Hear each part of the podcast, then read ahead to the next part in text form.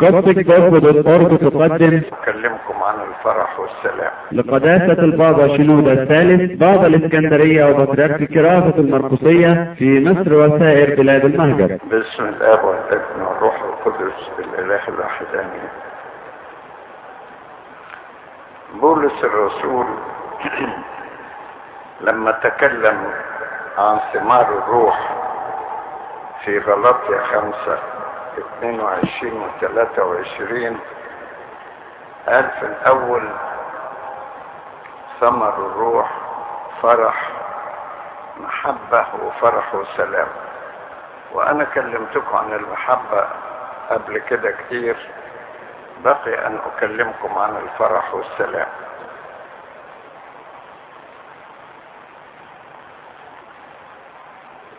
الفرح والسلام على الأقل في أمور هامة لازم نقولها. إن اولا يكون فرح في الرب. فرح إيه؟ في الرب. وثانيا يكون فرح غير عالمي. وثالثا غالبا يكون فرح دائم. لأن بولس الرسول بيقول كحزانا ونحن دائما فرحون. دائما فرحون. أنهى بولس في الوقت اللي كان محاط بضيقات كثيرة جدا شرحها في رسالة الكورنثوس. لكن يقول كحزانة من الخارج. ولكن في الداخل دائما فرحون. زي مثلا إنسان بيمشي في الطريق الضيق والباب الكرب اللي يؤدي للملكوت الناس يقولوا مسكين يا عيني. أو يقول بضيقات كثيرة ينبغي لكم إنكم ترثوا ملكوت الله. ففي الضيقات دي يقولوا مسكين يا عيني. من الخارج كحزانة ونحن دائما فرحون. ونفس الوضع ده الفرح الدائم. هو اللي قاله يعقوب الرسول. قال احسبوه كل فرح يا إخوتي حينما تقعون في تجارب متنوعة. وقالها بولس الرسول في فيليبي أربعة أربعة قال افرحوا في الرب كل حين. افرحوا في الرب كل حين وأقول أيضا افرحوا اذا أولاد الله من صفاتهم الثابتة أنهم يكونوا دائما فرحين. على الأقل يعطونا صورة مشرقة عن التدين. أحسن في ناس في التدين بتاعهم لا يجدون إلا الآية التي تقول بكآبة الوجه يصلح القلب. ويبقى كئيب كئيب كئيب. ليه يا ابني جرالك إيه؟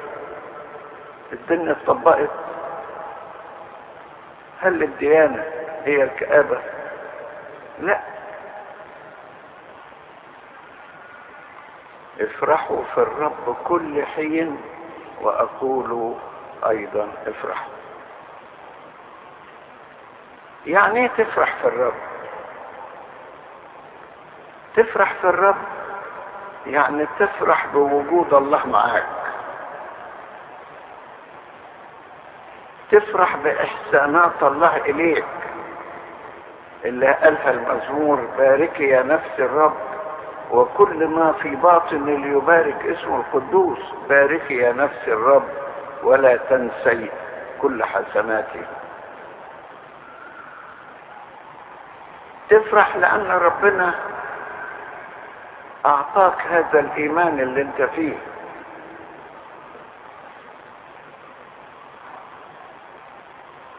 وافرح إن ربنا إداك القوة إنك تخرج من بيتك وتيجي الكنيسة وتحضر الاجتماعات الروحية. وتحضر الصلوات والقداسات.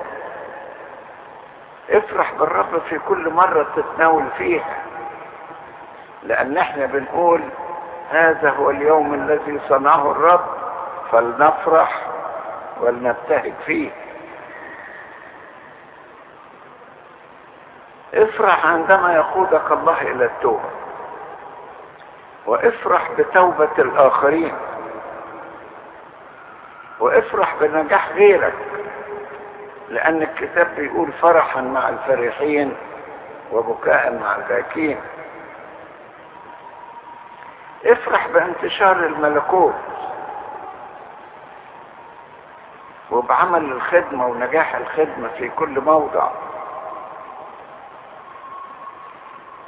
لأن في ناس لا ينظرون إلا إلى النقط السوداء التي إن لم يجدوها يخترعوها. لكن ما بينظرش نظرة بيضاء أبدا.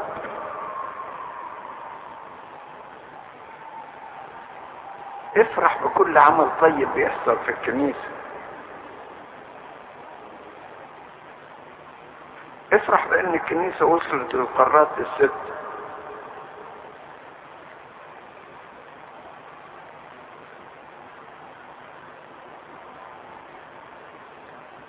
افرح بالرب لأسباب روحية. افرح باستجابة صلواتك. يا ما صليت صلوات وربنا استجابها. افرح بالصحة اللي انت فيها. ومجد الرب عليه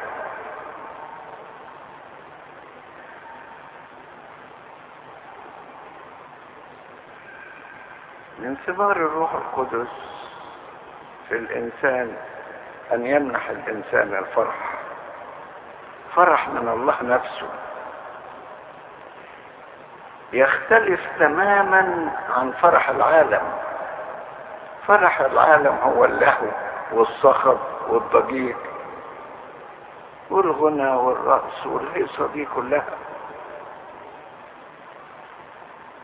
لكن الفرح الروحي غير كده.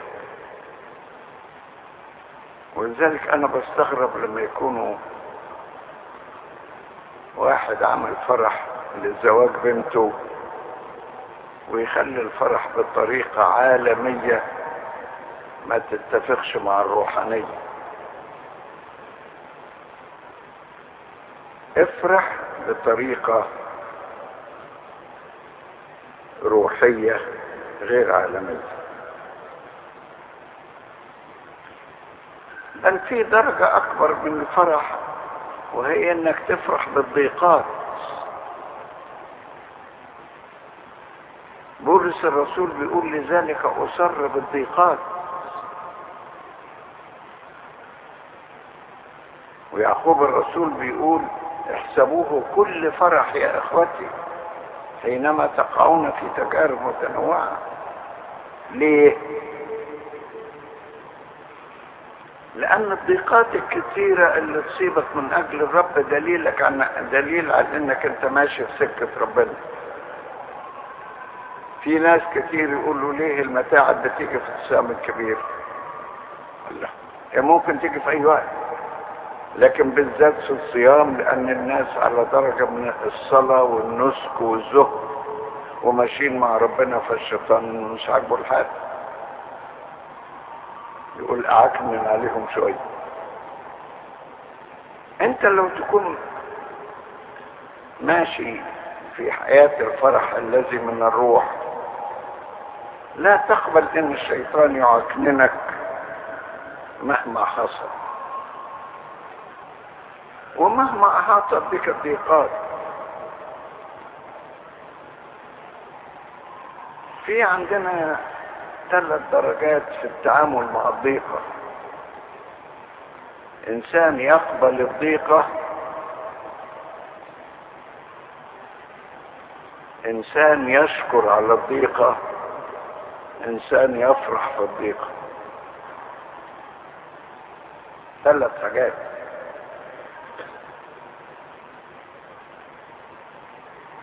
ده بالنسبة للضيقات اللي تصيبك انت لكن بالنسبة للآخرين تشترك في آلام الآخرين. لأنك لو فرحت في ضيقاتهم يبقى بتشمت فيهم. شاركهم في ضيقته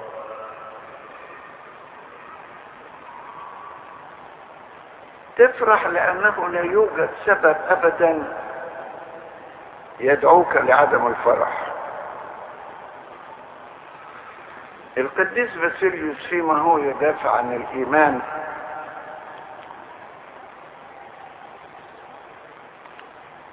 قالوا له إن في تهديد ممكن الإمبراطور يحكم عليه بأي حكم. قال لهم يعني يعمل لي إيه؟ مثلا نصادر أموالك. قال لهم أنا راجل راهب لا أملك شيء. فهيصادر إيه؟ ندرت الفقر الاختياري. هيصادر الفقر.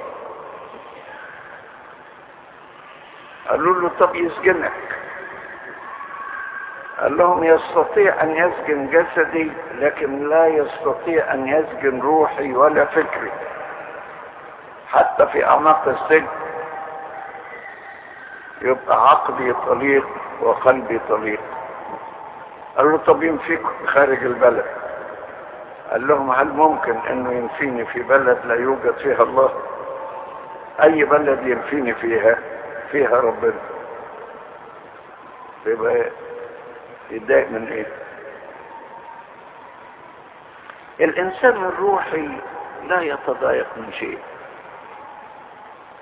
يكون دايما فرحان.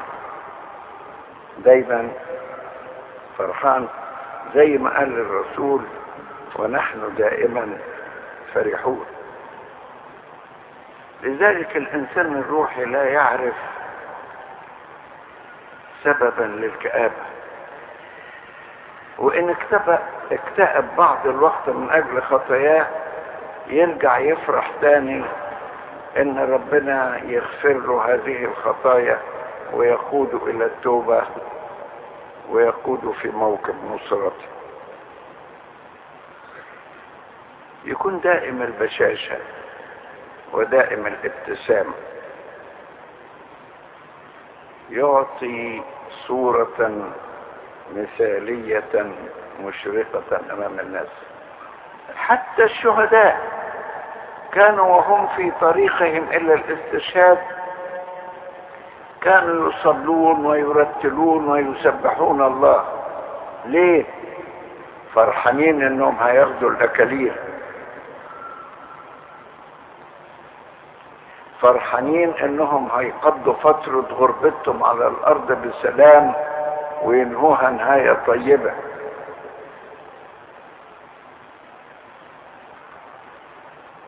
وهكذا نجد ان بولس وسيلة زميل وهم في السجن كانوا بيسبحوا ربنا وهم في السجن الداخلي. السجن الداخلي يعني اللي جوه خالص لا فيه لا شمس ولا هواء ولا أي نوع من أنواع الراحة. ولذلك يرتبط الفرح بالسلام. الإنسان يعيش في فرح إذا كان في قلبه فيه سلام. والسلام هو السلام مع الله والسلام مع الناس وسلام داخل القلب.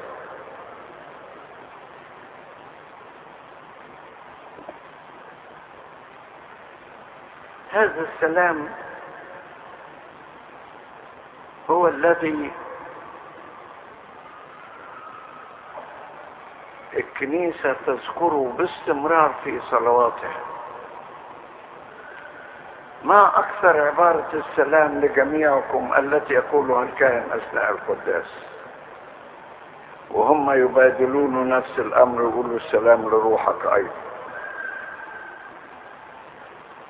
السلام هو التحية التي يتقابل بها الناس من يقابلوا بعض يتقابلون بتحية السلام ويسلمون على بعضهم البعض. السلام هو بداية الرسائل سواء الرسالة الخاصة اللي انت تكتبها وحتى الرسائل اللي كان بيكتبها بولس الرسول غالبية تأولها كده نعمة لكم وسلام.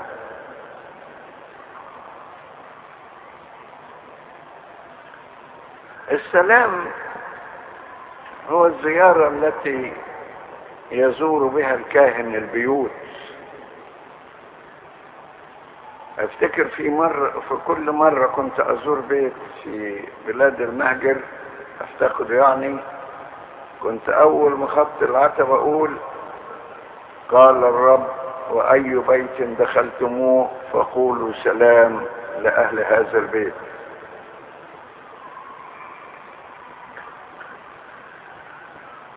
السلام هو أسلوب التعامل مع الناس. فالإنسان الذي يثير المشاكل هو بعيد عن السلام. حتى لو ظن أنه يقيم المشكلة من أجل الخير حسب فكره لا. الكتاب بيقول وثمر البر يزرع في السلام. في رسالة يعقوب.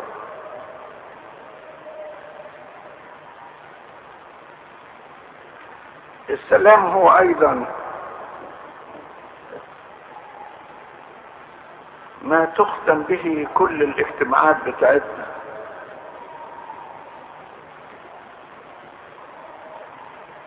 الكاهن بعد ما يعطي البركة يقول للشعب امضوا بالسلام. سلام الرب يكون معاكم. بل حتى اللي بنودع بيها الموت يعني الناس الراحلين. نقول له امضي بالسلام. السلام هو الذي نودع به الناس ونستقبل به الناس في مجيئهم من الأسفار. يعني واحد يسافر تقول له مع السلام. وهو راجع تقول له حمد لله على السلام. يعني السلام في الاستقبال وفي التوديع.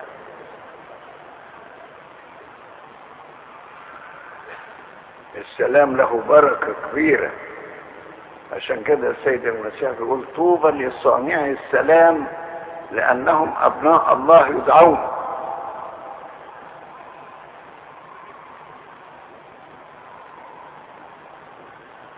لكن أي واحد يعمل provocation تقول ده بتاع سلام ده يسموه trouble maker يعني يعني سبب متاعب مش بتاع سلام.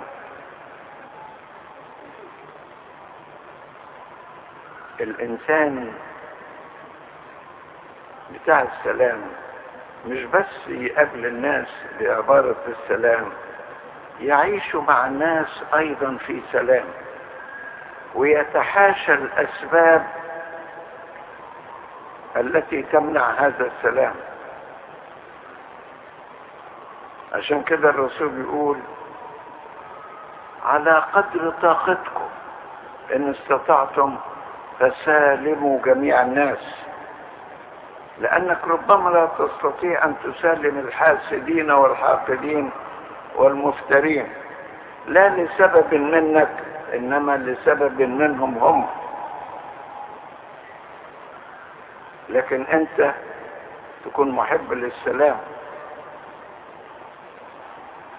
بل السلام هو اللقب اللي بنلقب به ربنا واللي بنحيي به الآباء الكبار عند دخولهم الكنيسة. نقول ادبورو انت تهيريني موينان انت كريني يعني يا ملك السلام اعطينا سلامك. ما أسهل نقول ربنا ملك المجد ملك السماوات والأرض ملك الملوك لكن بنستخدم كلمة يا ملك السلام. لأن كلمة السلام لها في قلوبنا معنى كبير.